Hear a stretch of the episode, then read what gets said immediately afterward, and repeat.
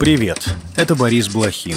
Вы слушаете подкаст Inside Five, наш утренний короткий новостной бриф. Пять самых важных и интересных историй от инсайдеров всего за несколько минут. Сегодня 31 января, среда. История первая. Солист группы Би-2 Игорь Бортник вылетел из Таиланда в Тель-Авив. В тюрьме Бангкока остаются еще шесть музыкантов группы. По данным инсайдеров, в среду ожидается новый раунд переговоров с участием консулов Израиля, Австралии, России и правительства Таиланда. Москва настаивает на депортации в Россию как минимум троих музыкантов, у которых нет никакого гражданства, кроме российского. У остальных артистов есть паспорта либо Израиля, либо Австралии. Участников группы Би-2 задержали на Пхукете за проведение концертов без разрешения на работу. Музыканты настаивают на том, что работали на территории Таиланда законно. Источник проекта «Можем объяснить» рассказал, что отмена концертов российских артистов с антивоенной позицией в Таиланде происходит по просьбе генконсула России на Пхукете Владимира Соснова. В ситуацию с Би-2 уже вмешались международные правозащитники.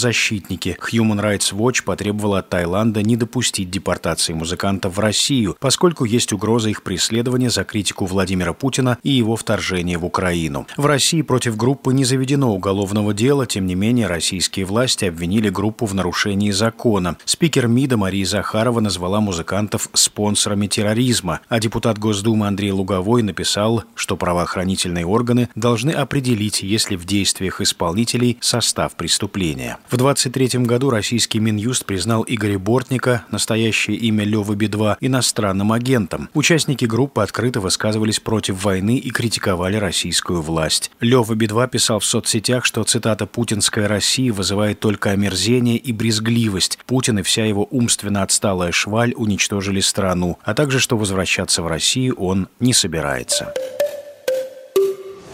История вторая. В России произошел масштабный сбой интернета. У пользователей не открывались сотни сайтов, мобильных приложений и сервисов в зоне РУ, в том числе сервисы Яндекса, Сбербанка, ВКонтакте, Озон, а также портал госуслуги. Жалобы поступали из всех регионов страны и от пользователей за рубежом. В Минцифры заявили, что сбой произошел из-за технической проблемы, связанной с набором расширений протокола DNS, который предотвращает подмену IP-адресов и защищает сайты от фишинга фишинга и кибератак. Ряд экспертов при этом отмечают, что российские власти давно заявляли о планах перевести всех пользователей страны на национальный сервер DNS и предполагают, что именно это сейчас может происходить. История третья. Сразу два участника президентской гонки решили выйти из кампании и поддержать Владимира Путина. Лидер партии «Российский общенародный союз» Сергей Бабурин снял свою кандидатуру сразу же после того, как подал в ЦИК собранные для регистрации 100 тысяч подписей. По словам Бабурина, это был самый непростой выбор в его жизни, но он не может поступить иначе, цитата, в обстановке ожесточенной войны Запада против России. Убедились, что мы можем сдать э, свыше 102 тысяч подписей уже без учета бракованных. И вот в этот момент уже стали принимать решение, сдавать нам, объявлять, что мы против Путина или не сдавать.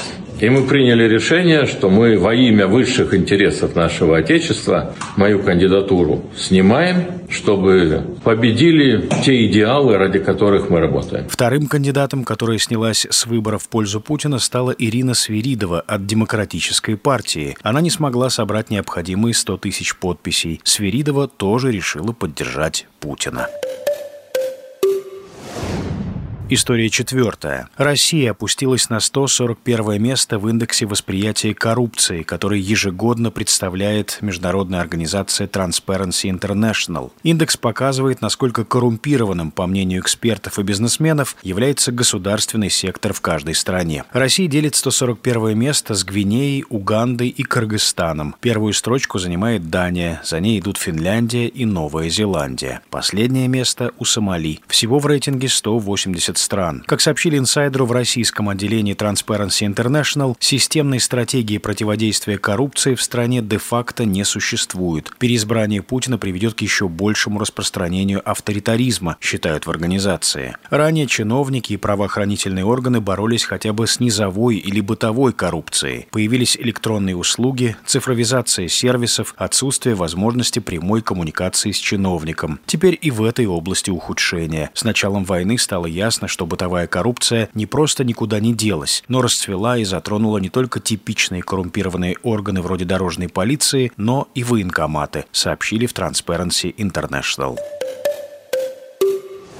История пятая. Компания американского предпринимателя Илона Маска Neuralink впервые вживила нейрочип в мозг человека. По словам бизнесмена, пациент сейчас проходит восстановление. Продукт называется телепатия и создан для использования гаджетов при помощи мыслей. Первыми пользователями станут люди, утратившие контроль над своими конечностями, сообщил Маск. Впервые о наборе участников эксперимента по чтению мысли с помощью мозгового импланта бизнесмен объявлял пять лет назад. Ранее СМИ писали, что во время испытаний погибли более тысячи животных. Эксперты считают, что при успешном испытании на людях компании Маска потребуется более 10 лет, чтобы получить разрешение на коммерческое использование такого чипа. И это все на сегодня. Это был подкаст Inside Five.